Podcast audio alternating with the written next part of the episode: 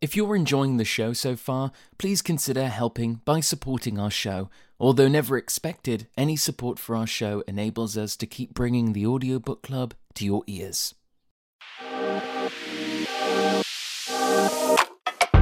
Thank you so much for tuning into the show, and welcome to season two of the Audiobook Club with John York. The Audiobook Club, partnered with Pro Audio Voices, celebrates audiobooks, the amazing people and teams who make them happen, as well as the various talents behind storytelling. To learn more about Amplify and other opportunities to grow your sales, platform, and audience, head over to proaudiovoices.com and listen out for a short but informational advertisement within this episode. Let's start the show. Hello and welcome to the Audiobook Club. In this week's episode, we're so lucky to be joined by actor, voice actor, and audiobook narrator Mark Burghagen. Mark, it's such a joy to have you on the show. How are you today? Thank you very much, John, for having me. This is exciting. what a great channel as well. I'm well, thank you. Thank you very much. You've just no, come back from New York, is that right? I have. I have just come back from New York. Um, my my family are very bored of hearing about it. well, I'd like to know more anyway. Uh, yeah, it was the APAC, uh, the um, uh, Audio Publishers Association con- uh, conference um, over uh, over. It happened in New York this year. The last few years, it's been in on online, you know, because of uh, you know COVID and all that uh, stuff. Um, but this was like the first time they got back, and uh, yeah, there was like 700 people in what was a big room that didn't feel like it once crammed with that amount of people.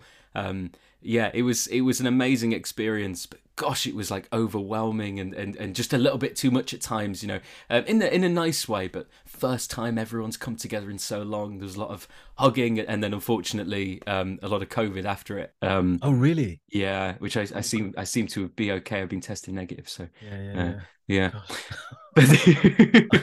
I've got to say, I've, I've post COVID stuff. I feel really uneasy in, in massive mm. sort of crowds at the moment. I've I've never been really good at that, but uh, yeah, I don't know. Yeah, I don't know what it is. It's definitely got worse through COVID's lockdowns. Yeah, on your own a lot, being in a booth a lot. Yeah, well, that's it, isn't it? Because it's such, doing voiceover and stuff can be, especially if you're working from home, can be so isolating, and you know, you spend a lot of time on your own, especially with audiobooks and stuff. If you're not working with a director and engineer, etc. Um, but even then, it's really small team. So to go from that way of life to you know going into lots of people and lots of interaction socially it can sort of be a little bit of a be a little bit triggering in certain ways you know you're totally um, right yeah absolutely I, I notice that especially when i'm doing uh, theater shows so as soon as you hit the rehearsal room especially the first day everybody's yeah. a bit like that everybody's like super hyped up because everybody's actually at home sitting doing most of the time, you know, doing very isolating tasks. And then all of a sudden you're in the room again. I noticed that yeah. people couldn't look into one another's eyes actually during the oh. first weeks back uh, back in the room. Really, sort of relearn that.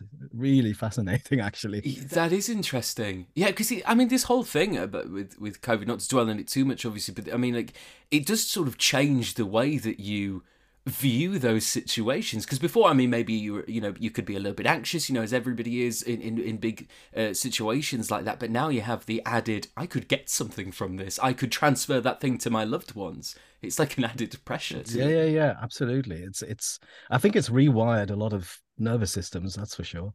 Yeah Definitely. Um, I'd love to start um, the show by just simply getting to know a little bit more about your background. Could you tell us, you know, how you found yourself acting, voice acting, and just in this crazy creative world? Yes. Uh, where to start? Stop me. Um, so I, I, grew up in the middle of nowhere in in rural central Germany, uh, speaking both languages, mm. and um, I I don't know. I, I, wanted to be everything. I wanted to be an archaeologist, a historian, a rock star, a, you know, everything that a, a kid wants to do. And then I ended up um, studying church music first, sacred music in Germany, which is a big sort of set of studies. You, are sort of following the footsteps of Johann Sebastian Bach. Yeah. Um, uh, and it involves obviously organ playing, improvisation, uh, piano playing, singing, conducting, choral conducting, Gregorian chant, all the rest of it. Mm. Uh, so that was my first sort of foundation of vocal stuff, and I've always been a very sort of um, audio orientated person. I should probably say I uh, transitioned from female to male uh, over a over a quarter of a century ago. Yeah, a long, long time ago. Uh, but voice and uh, how it's been perceived by others and how you know what voice does to us as humans uh, has always been quite prominent uh, for me in my whole journey. Yeah. So yeah, I studied uh, church music to start with, then got a job in a cathedral choir in Truro in Cornwall. Uh, sang countertenor there for a couple of years, I think, and then uh, went on to York University to study uh, to do an MA in vocal studies as well, early music mostly, historic uh, vocal practice, mm. and um, then decided actually I I've always done acting on the side, and I always found I was a sort of more or less mediocre musician and a pretty good actor somehow. So I didn't want to be a my main for my main job to be a bit mediocre and me having a, a wonderful hobby i wanted to, to be the other way around. So uh, it's good to have that added music sort of uh, experience yeah. but um, acting it had to be. So about 12 years ago i uh, i retrained and uh, have been working in theater mostly uh, yeah. film television a little bit uh, opera ballet um, on stage and and as a voice actor. Thankfully, uh, my good friend Yvonne Morley, who's a voice coach, uh, suggested, "Well, you speak two languages. Why don't you try to make a little bit of money with it?" So yeah, that's that's that, the rest is history. so, yeah, I've been working yeah. as a voice actor for more or less the same amount of time as I've been working as an actor. Yeah, that's fantastic. How did you find like York and and, and England uh, coming over from Germany? Was it was it a, was it fun? You know, was it a nice change, or was it did it take a little bit of time to get to used to? I don't, I don't know. Did it was it is York very different from um, that rural part of Germany? Um, as as always, I, I grew up with rose tinted glasses about the UK when I grew up in Germany, because I, I was craving for life and for arts mm. and everything that I couldn't get in my rural place basically. I mustn't be unfair though. We had a wonderful theater company in, in mm. where i grew up and they really were my my hub my creative hub really. Yeah. Caught me in many ways. Um but yeah i came over with rose tinted glasses loved everything about the uk and especially cornwall. I mean you come to a very sort of historic Britain somehow yeah. in Cornwall. You know, everything is a lot slower. People are very friendly. They've got a lot of time. There's a lot of cream teas and cakes, and you know, you know what I'm talking about. Um, so I loved that bit. And then coming to York was, aha, oh, okay. So that's that's what Britain is actually like in many ways. Yeah. yeah. Uh, so I think I've I've sort of flipped. I sort of loved Britain, then hated it, loved Germany, and now I think I've I've sort of come to terms with I would love these things to be here in this country, and I'd love to be yes uh, able to bring over the best things of this country to Germany. I think there should be some fusion going on. yeah, absolutely.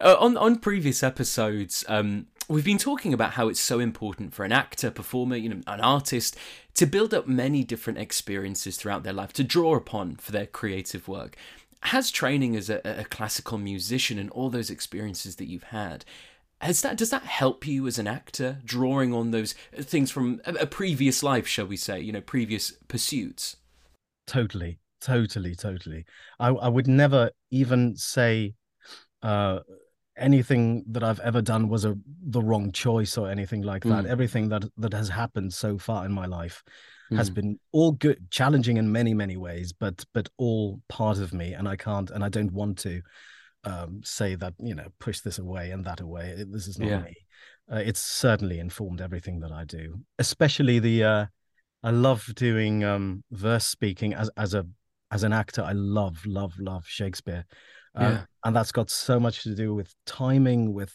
speaking with a sort of rhythmicality as well without making it sound as though it's it's a sort of fake thing and it's just an art form to connect that to myself and to my own exp- life experiences basically yeah. while elevating it to a sort of artistic level is something that i really really enjoy yeah well, I, ha- I have more questions about that, um, if that's okay, about Shakespeare, because I know that you're incredibly passionate about Shakespeare and specifically taking historic characters back to their original homes. Um, could you tell us a little bit about the Sacred King, um, a project that um, I believe showcases, um, you know, is a great example of, of, of, this passion?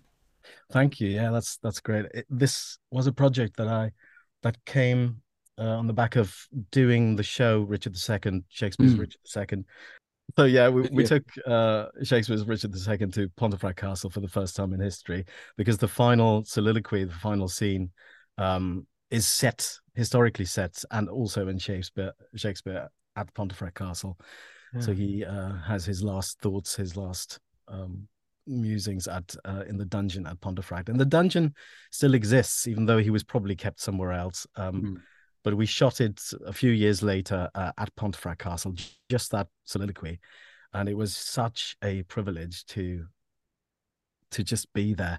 I just, yeah. you know, you're an actor as well, so uh, you know what it's like when you sit in a black box theater and you have to make mm. everything up yourself in your mind for the minds of your audiences. Yeah. With this with this project, everything was flipped on its head. The surroundings were making the performance, the yeah. acoustics, you know, we had um, water dripping down into pools of water. And all that is is part of uh, what that became basically. It's uh, yeah.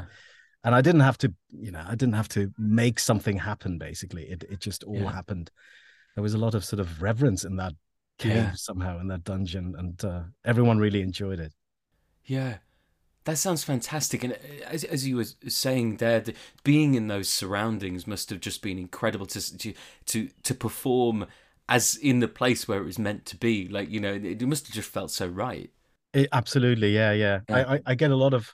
I know it's it's probably a very geeky thing, but I get a lot of buzz out of going into historic uh, places like walking through Bootham Bar here, for example, in York, yeah, and knowing that this gate has been there for 2000 years and people have been walking exactly through this yeah. these few meters of cobblestones. Yeah. i don't know it just I, I, get something out of this. Oh i know what you mean. I know i know i, I get exactly what you mean. It, it makes you feel a part of something part of something bigger exactly because yeah. i quite often because we're so isolated as well i just don't feel yeah. like i'm part of society sometimes yeah. but but history and connecting with these monuments somehow makes me feel connected to humanity even more so than something modern somehow club i know exactly what you mean um a little bit of a vague question so i do apologize in advance but what is it about shakespeare that draws you in as a performer Whoa, this is a question that I could probably answer for ages and probably still not get to the point.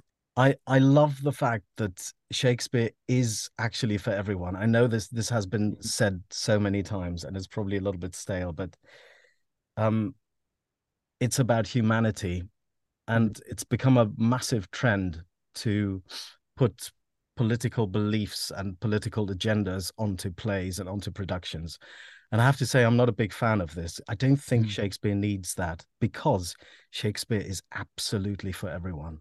Just, just as an example, there is a line in Richard II um, where he says, "Like seely beggars who, sitting in the stocks, refuge their shame that many have, and others must sit here, and in this sort thought they find a kind of ease, bearing their own mistakes on the backs of such as have before endured the like."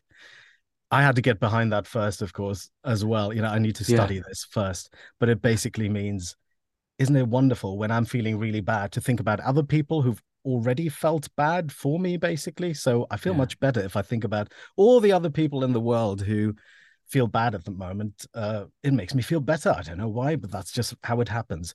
Yeah. This is something that Shakespeare has realized 400 years ago and probably many before him and there are the plays are just full of these nuggets where once you get a little bit behind the old language and everything mm. once you mm. study it a little bit feels so familiar and so yeah.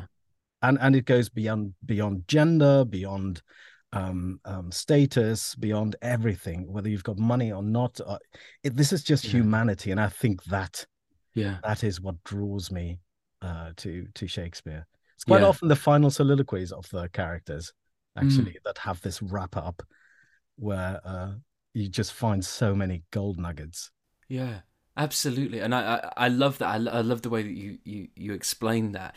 A lot of our listeners um, are actually from across the pond over in the states and Canada. Now, of course, here in the, in the UK and, and Europe and such, uh, Shakespeare is you know, especially if you're an actor, you will look you will come in contact with Shakespeare. You will definitely do something um, from Shakespeare's uh, body of work. But in the US, it's not actually that common, and you'll often find actors seeking it out on their own um, terms if if they're going to be um, sort of. Would you would you suggest that more folks from across, you know, say in the states, for example, if they're wanting to, you know. Um, be an actor and go down that creative journey. Do you think that Shakespeare is definitely worth that studying time, definitely worth getting your teeth into at least something from Shakespeare?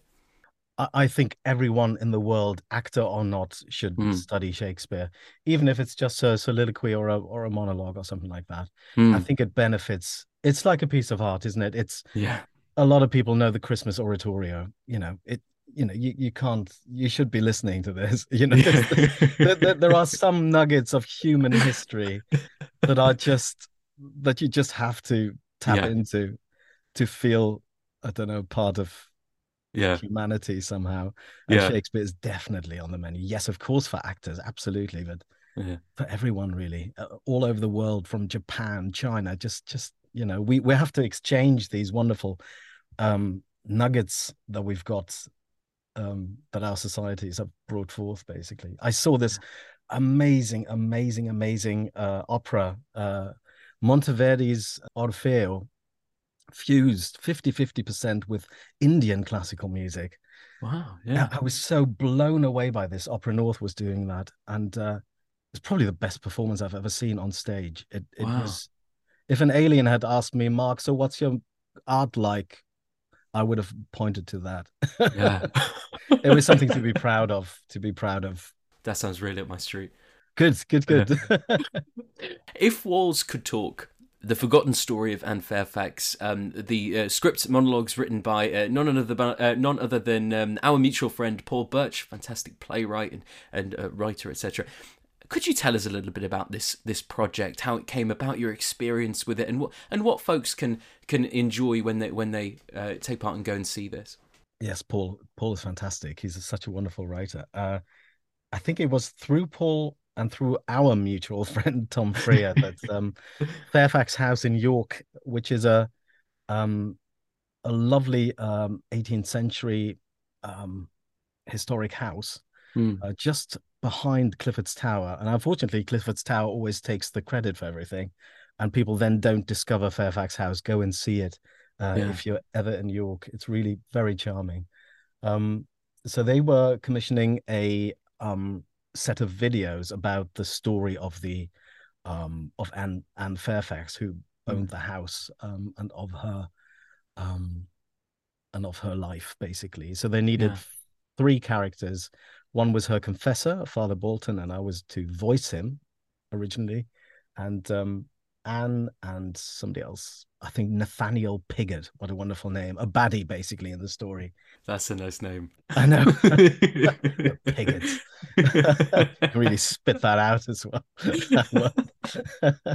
um, and uh, so they filmed two of the characters, Anne and uh, Piggott, and uh, yeah. had Father Bolton as a voiceover, which I was doing. But they decided this year to um, to uh, to to film me as well. So there will be. Mm I think from May onwards, there will be an exhibition uh, with the characters speaking to you or speaking to the audiences yeah. um, about their stories. And it's a lovely, uh, it's a lovely concept. They're great scripts as well, and they're very um, relatable.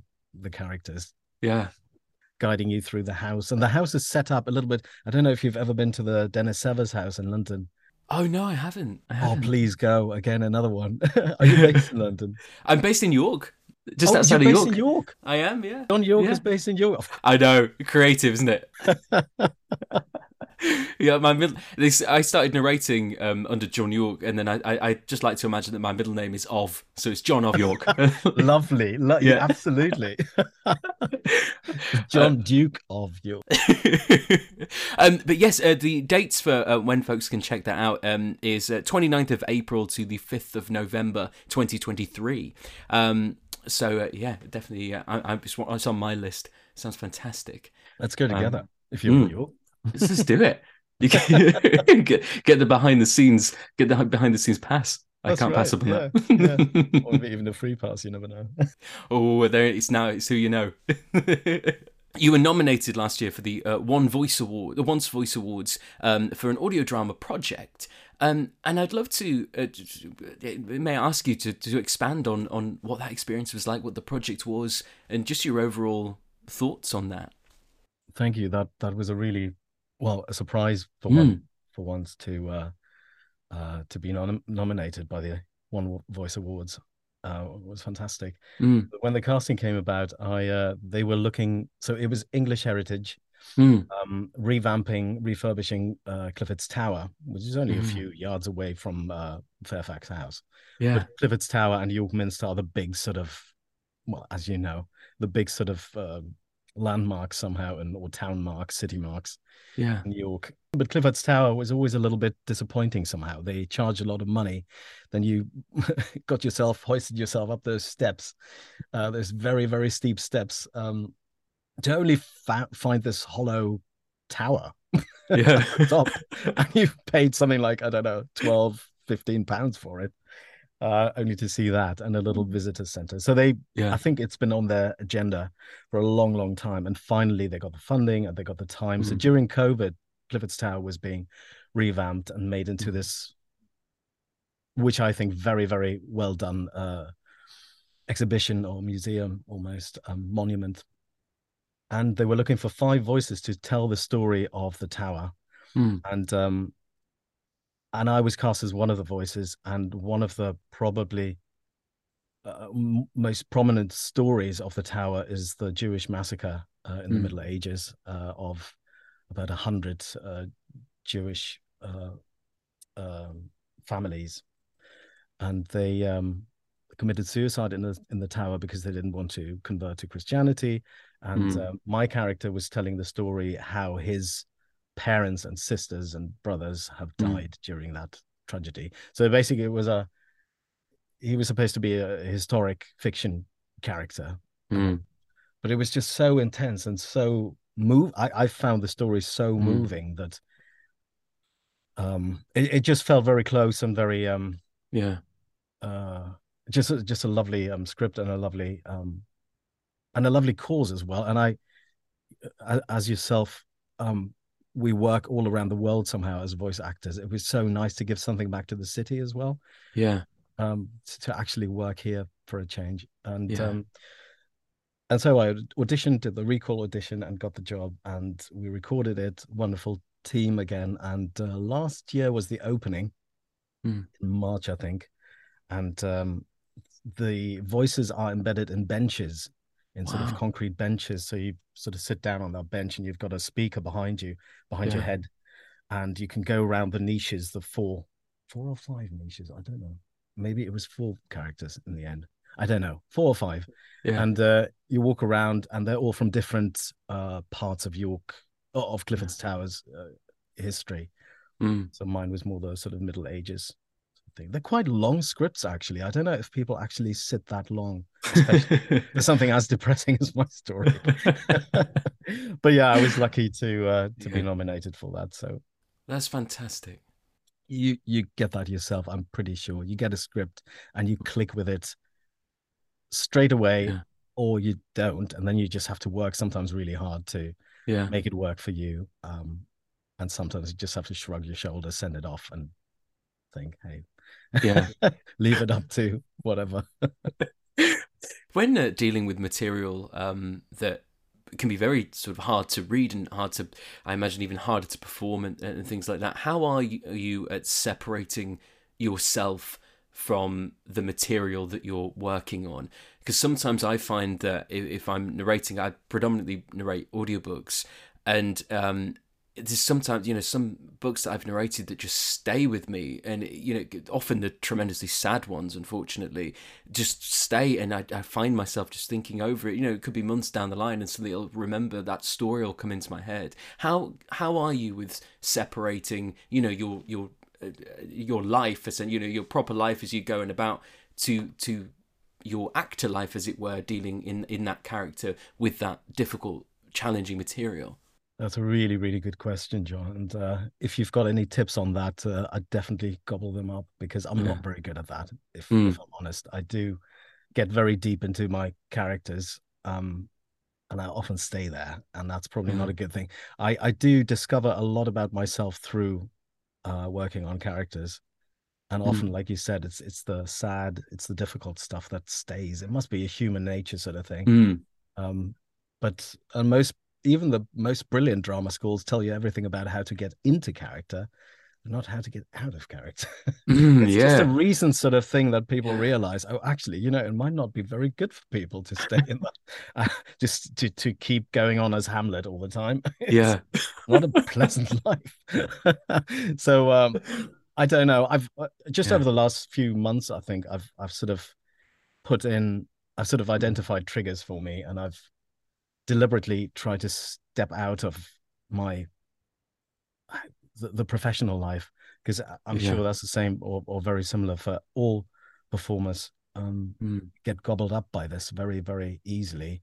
Yeah, it's, it's our life, um, and I'm just slowly slowly learning to put mm. a little bit of a barrier, a bit of a distance between me and that to, you know, to mm. to allow myself a holiday and, and stuff yeah. like that and not to I, I tend to spend a third of my income on my job. Maybe I shouldn't say this, but it's true. I know, yeah, I know what you mean. it's true. yeah.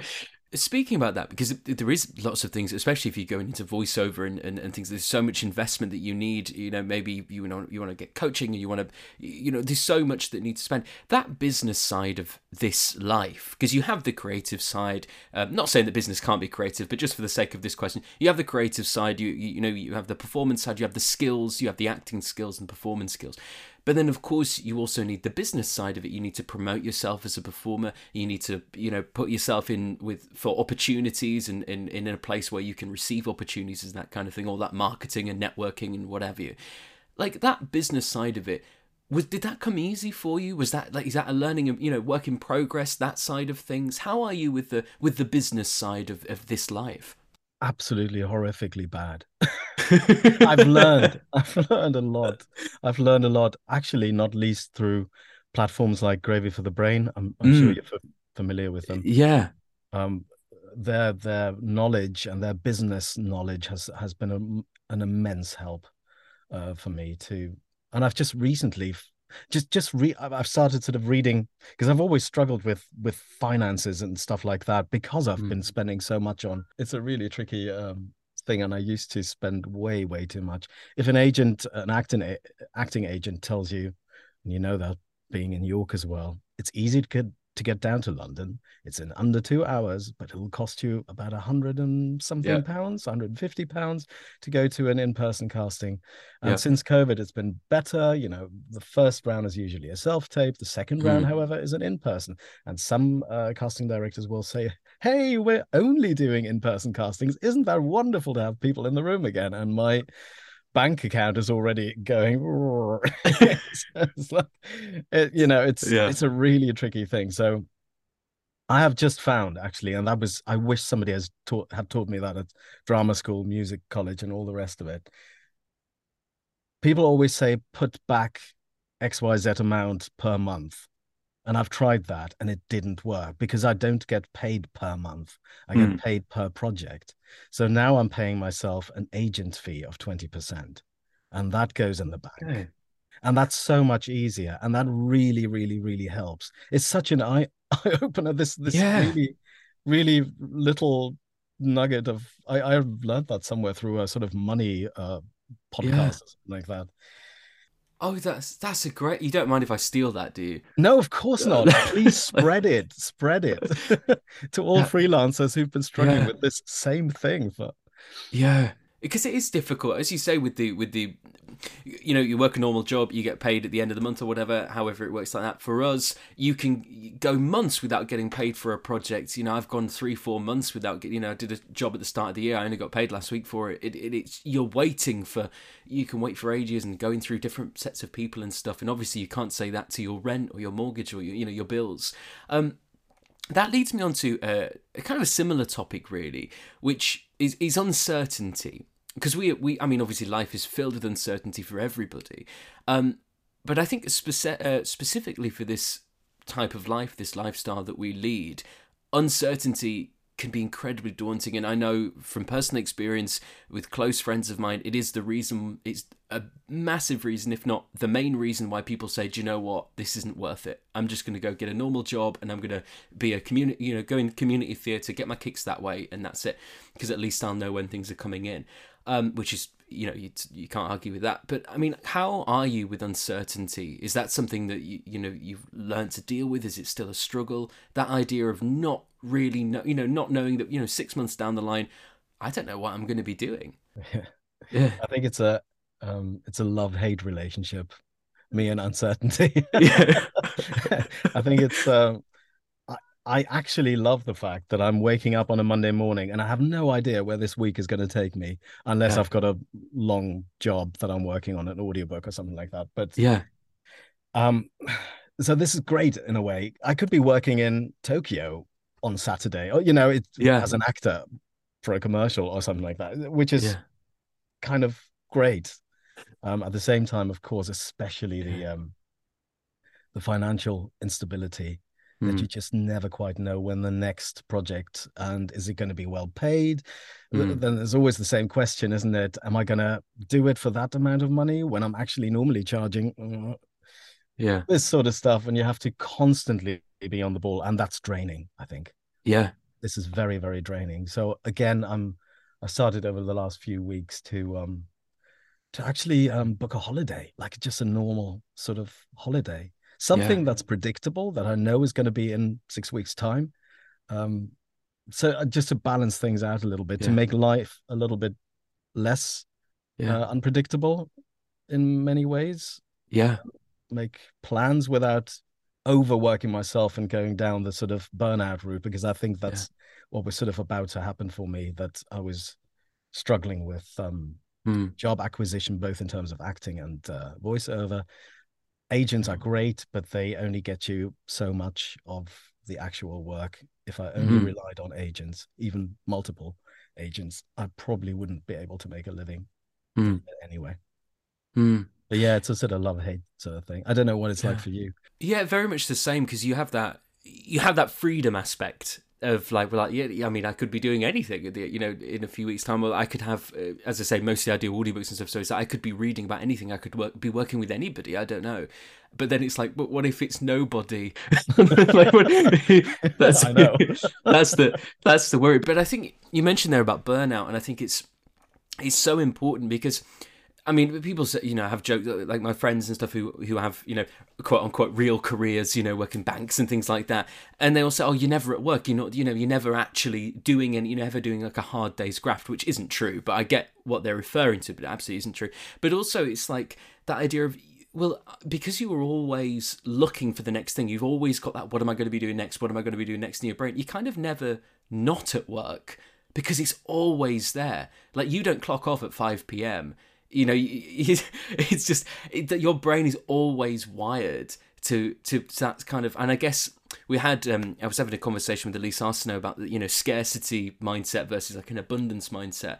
And i think that maybe i'm totally wrong but i think the guys in the states i think are a little bit better than us over this side at that abundance mentality. I think a lot of us or certainly people I've come into contact with, we kind of always have that. Maybe it comes from a bit of a pessimistic outlook of of our own mortality of when you know. Um, so yeah, I, I yeah. But what do, what do you all, do? You have any sort of thoughts on that kind of scarcity mindset versus abundance of I'll I'll have enough. I'm not going to worry about it. To I, I need to keep on churning out these auditions I'm, and stuff. I, am certainly in that hamster wheel. I think. Um, mm the the the um, Germans and, and British people are pretty similar in that sort yeah. of pessimistic output uh, uh, um, outlook. It yeah, there's there never seems yeah. to be enough.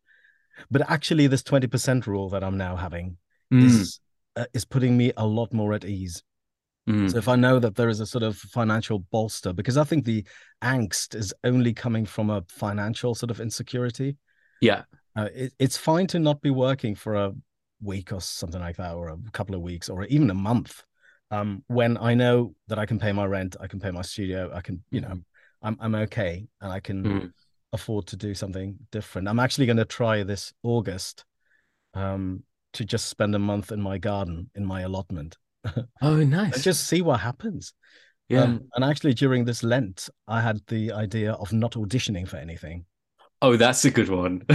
I know. Giving up Talking auditions. about angst.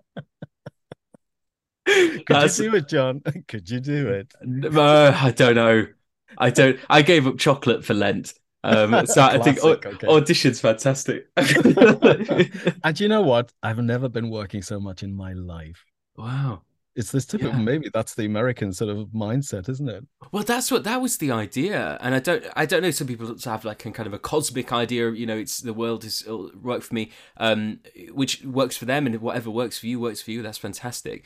Um, I th- yeah, I don't know. I think I always have that little bit of a a fear. It's also, we mentioned rates earlier about should I should I take this job on when it's a little bit less than what I usually do, and that's another part of it as well because you know it's it's difficult to have the kind of confidence to say no i'm worth this much when you may not have something else to replace it i mean it's fine if you're getting offered loads of stuff and you can pick the ones that you want to do but if you don't it's i, I always find that's a little bit well yeah but i know but what if i never work again and i need Which is never true. That's a funny thing, isn't it? No matter Yeah. how many times you might think that, the next thing Yeah. does come along. And and if you look at your uh I always like making a sort of little review of a year or so in in Mm. December. Um and yeah, I, I have been working all the time. It's been it's been coming. And even if I Yeah. haven't auditioned for anything, and Yeah. yeah, it's it's a total I just need to get a little bit better at this, I think. Just less hamstery, um yeah hamster wheelie and uh more trusting yeah or a little calmer as well as a result. you mentioned um, spending some time in your allotment um, just like gardening getting out in the earth does that does that help with all of this you know connecting to that of doing something that's totally for you totally just for pure the delight of doing it Yes, I mean, I suppose acting is the pure delight of doing it as well. It, Mm. I love my job totally, but all of us start as an actor uh, because it was a hobby uh, which we really enjoyed, and so we lose our hobby, and that's a really bad thing actually. So uh, Mm. it becomes a job, and you need another hobby, therefore. So um, I just yeah put myself on the uh, York allotments list, waiting list, yeah um, and got an allotment. And it's, you know, our job is very uprooting. This is a very rooting job. Yeah. Uh, working in the soil and stuff like that. Mm. It also gives me a wonderful opportunity to pursue my DIY ambitions, to have a space for that as well. No, it's wonderful. I mean, just sitting outside with a cup of tea also, or a beer, or you know, having Yeah. a barbecue or something like that is priceless. It's wonderful. Absolutely. So, what are the things? So, we mentioned um, getting out in the earth. When not acting on stage, screen, or in the booth, what can we? What else can we find you up to? Uh, like I said, I love doing Mm. DIY. So I've just done an adult learning class for carpentry, and uh, Nice. I built a table and stuff like that. Um, that was Yeah. really really fun.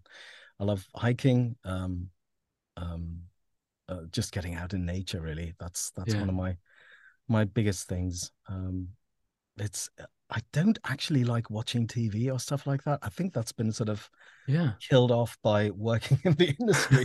I always I have actually tried to persuade myself that I need to watch more TV just Yeah. to know what's going on at least. I really have to have to force myself to sit down and watch a Netflix and Yeah. I don't know. I, I'm just too critical and I'm I'm just too I don't know. I just Yeah. see behind the the scenery too quickly. yeah. And if that doesn't happen, if I if I'm totally drawn into a story, then I know it's very well done. Mm. I often, yeah, I mean that's that's another conversation as well about how like working in you know in a, a, a particular medium, and then if you consume that medium for pleasure, it's very difficult to switch off that part of your brain, isn't it? That doesn't. I mean, for me, it's always it's it's either like you know for audiobooks.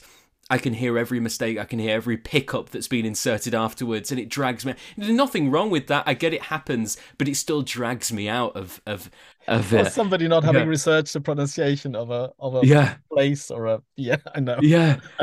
It's like you can kind of understand. I often think that people are a little bit harsh sometimes on reviews more than they need to be, but I can totally understand if, if you know because if you if you're from a place and you're listening to a, another person and they say it wrong, you go ooh, Yes. it just snaps it out, you know.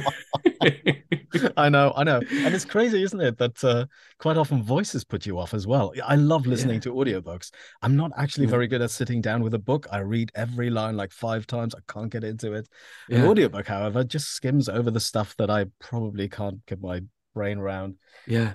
But yeah, it, listening to to a voice that instantly puts me off somehow, and that's not the the narrator's fault at all. They, they can't Mm. help it. But uh, it's funny how is how we have preferences as well, and Yeah. or way people, the way that people pronounce things or, or go Yeah. about the different characters, or Yeah. crazy, isn't it? It is. It is, and I, I want to. That leads me on to um to, to two separate questions. So I'd, I'll, I'll ask one first about talking about character, about approaching character, and then we'll just go back to audiobooks real quick, if that's okay. Um, so um, you you you've uh, voiced iconic characters: Sherlock Holmes, Frankenstein, uh, uh, Bilbo. Um, when approaching when approaching a character that is as much loved as those mentioned, like what's your process for finding a voice for them like do you have previous adaptations in the brain or are you making them you know fully your own like what's what's your way of how do you approach a character such as such as those mentioned I sometimes don't know the films, for example, very well. Mm. Uh, so, for example, I've never seen the Hobbit films. Mm. So, um, so I suppose the jury's out. So I, I, I can do whatever I want with Bilbo, for example. I don't need to Mm. give him. I quite like not giving people a sort of wildly over the top um, character voice somehow. It's more Yeah. the sentiment that's in the Mm. um, for example, I I did remember the Frankenstein, the, the Boris Karloff uh, movie, uh, which I watched in German actually, but um, there was none of the stuff that I encountered in the books. Um, this wonderful monologue actually that the monster has.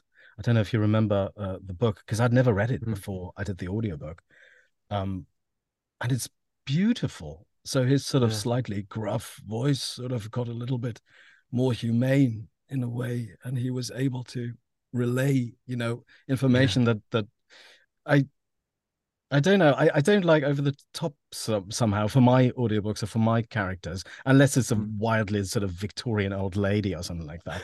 But um I, I just love realism. And in a way, Mm. it doesn't then matter so much what the voice sounds like. I, I just want the truth behind that. And and I think the the the the monster from Frankenstein is, is quite a good example of that. That you know, you start off with a sort of character voice somehow, but then all of a sudden you get surprised. Gosh, that book is a lot deeper than I thought it actually ever was. Mm.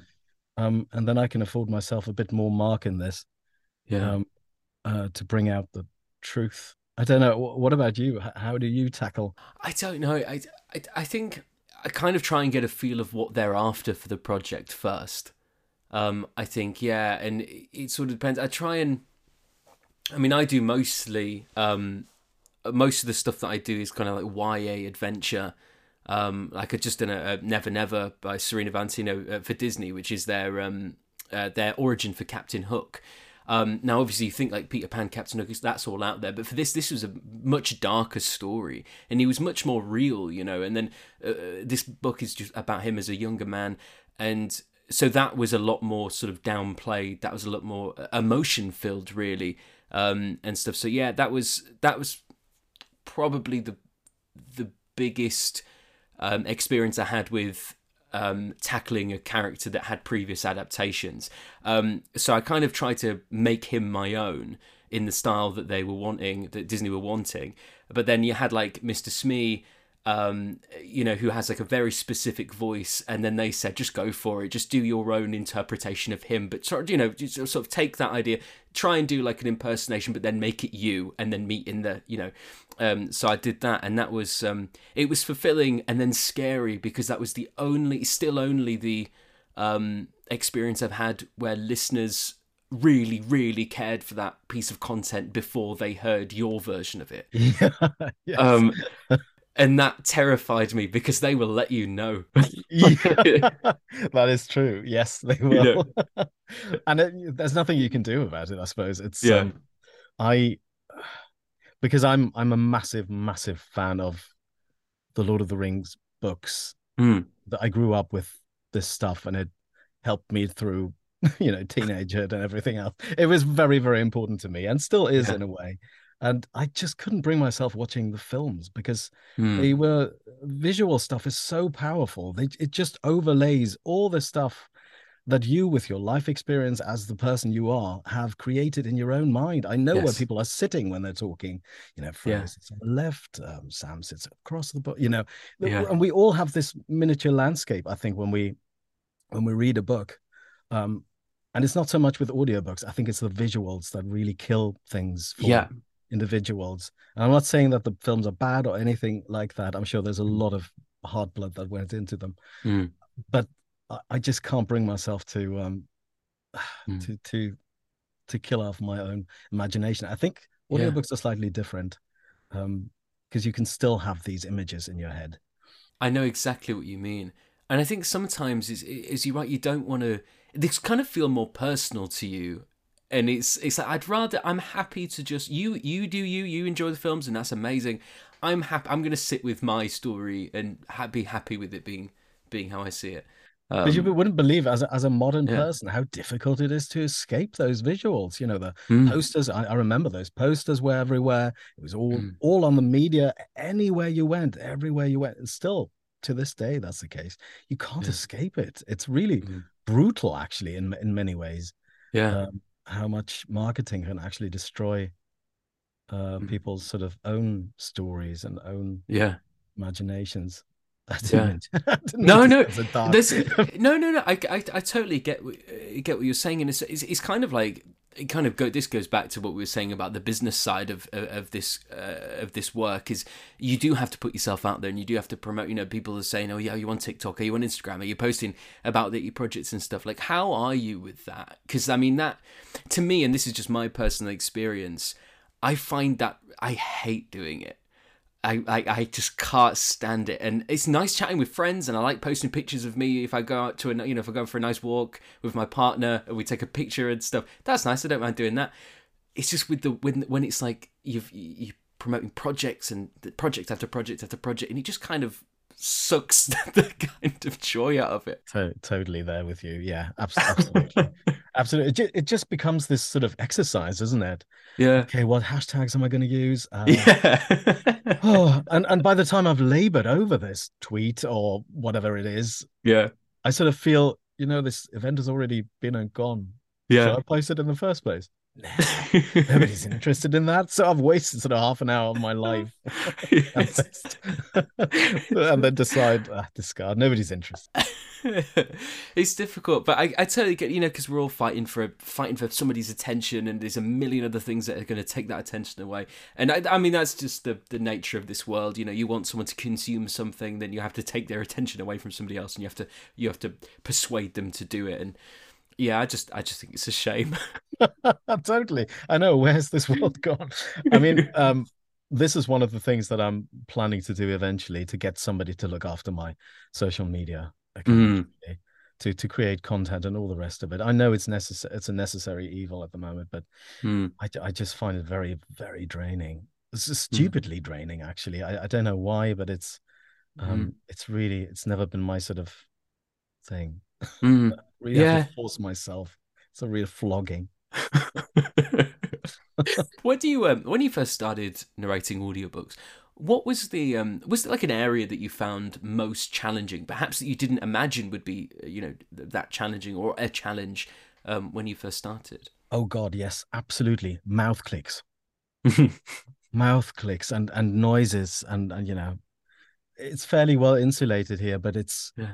ah, the the RAF flying over York, uh, somebody mowing the lawn uh, during the summer, and having to stop every time, and then you have to stop and start and stop and start and stop and start, and then edit it out, and you know all Yeah. this stuff that goes into uh recording audiobooks that I never thought. I thought somebody sits there with a book in front of a microphone and just reads it and then cashes in a lot of money for it. This is absolutely not the case. Not only is audiobook the worst paid in the Yeah. industry, in Yeah. audio industry, but also, gosh, it's it's hours and hours and hours of Mhm. work.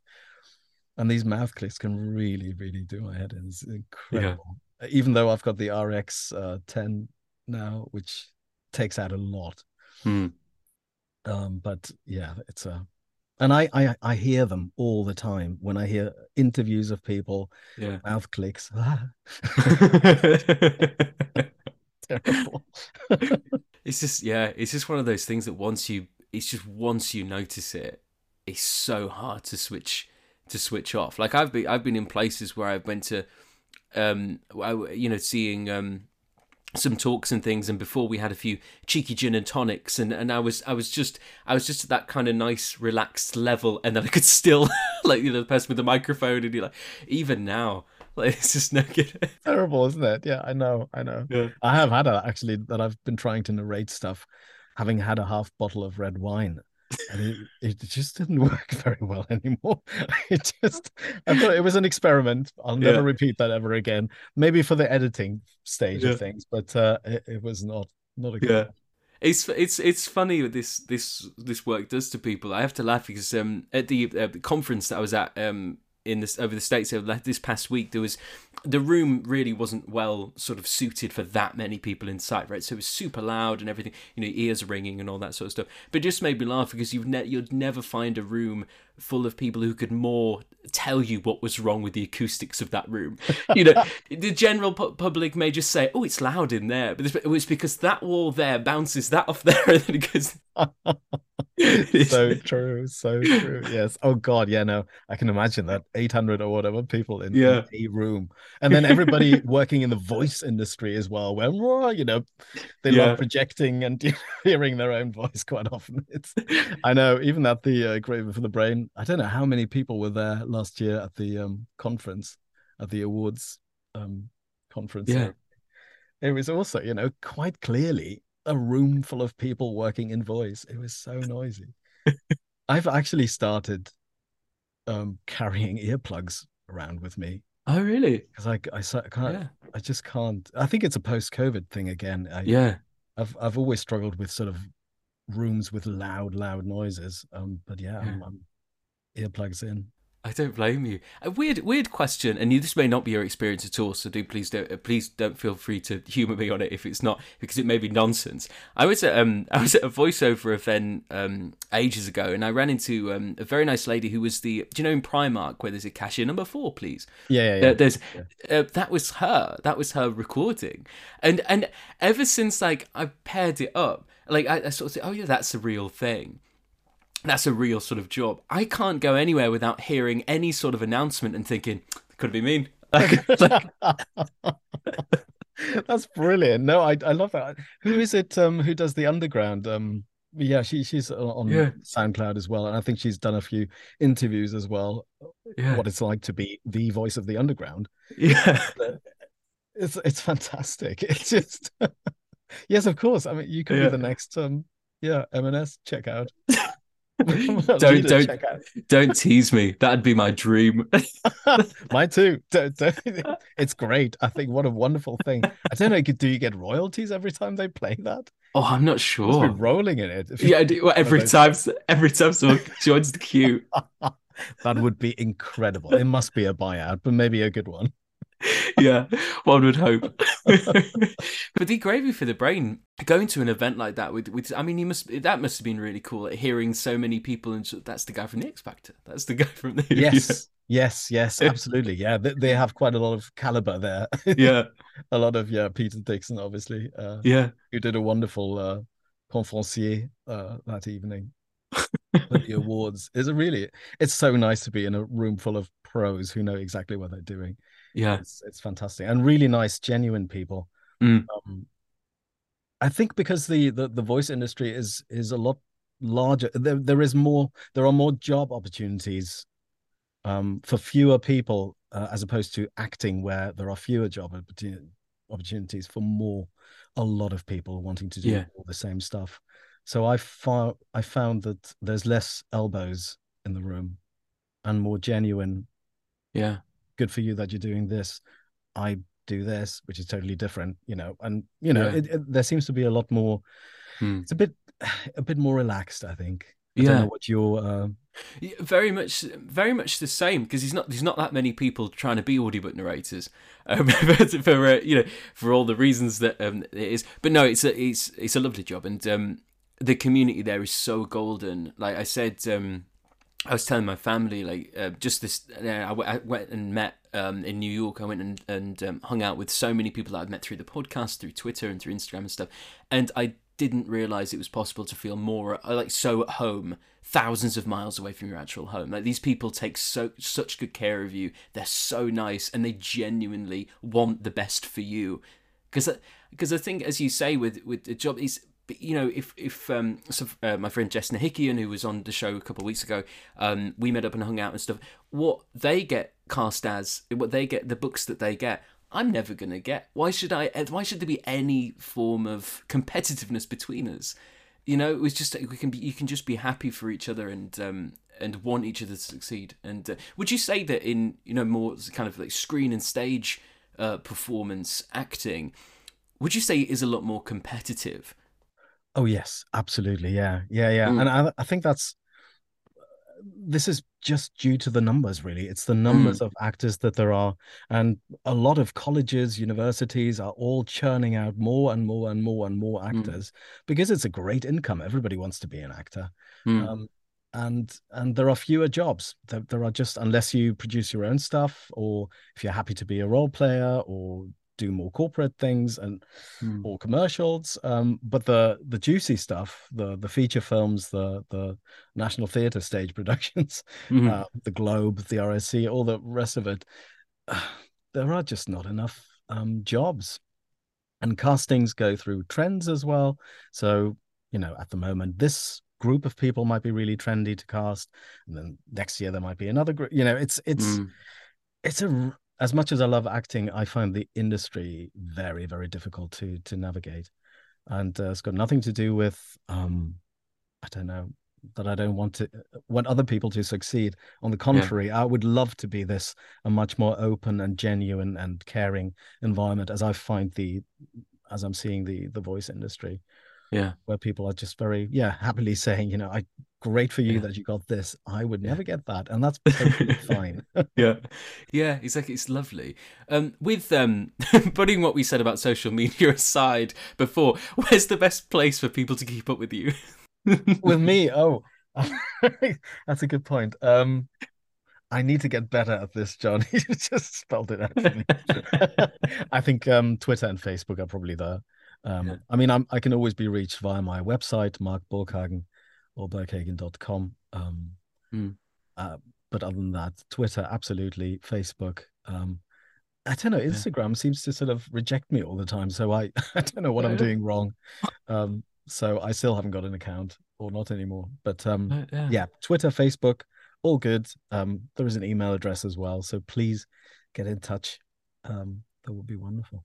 Fantastic. So I'd love to I'd love to end the show um, by simply asking if you have any upcoming projects, anything in the future that you're excited about that, that we can look forward to and celebrate. One thing that I've signed an NDA for.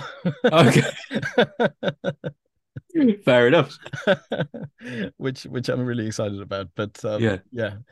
Uh, other than that, I've just finished a couple of audiobooks. I'm waiting for a couple more to come in. Yeah. Um, and yeah, this is the exciting bit. You just never know. It's been really busy over the last three weeks or so, unusually busy. Yeah. Probably all due to me not doing any castings. So, yeah, um, yeah I, I look forward to whatever.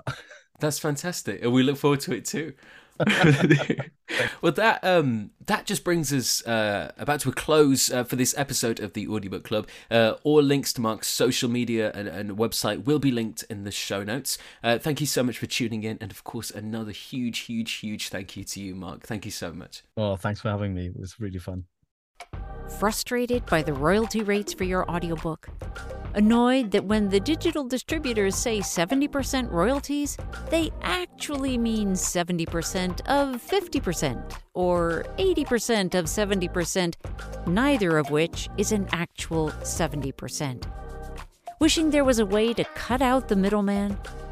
Yet, you want your audiobook listeners to have a smooth and positive experience, and a direct download sale from your website won't deliver that. We at Pro Audio Voices hear you. Out of our commitment to our author clients, we've created Amplify, a program that provides an actual 65% of the sales price that you set that gives you access to your customers' names and emails so you can reconnect with them and keeps you in the driver's seat. Check it out at proaudiovoices.com. You'll find Amplify in the marketing menu.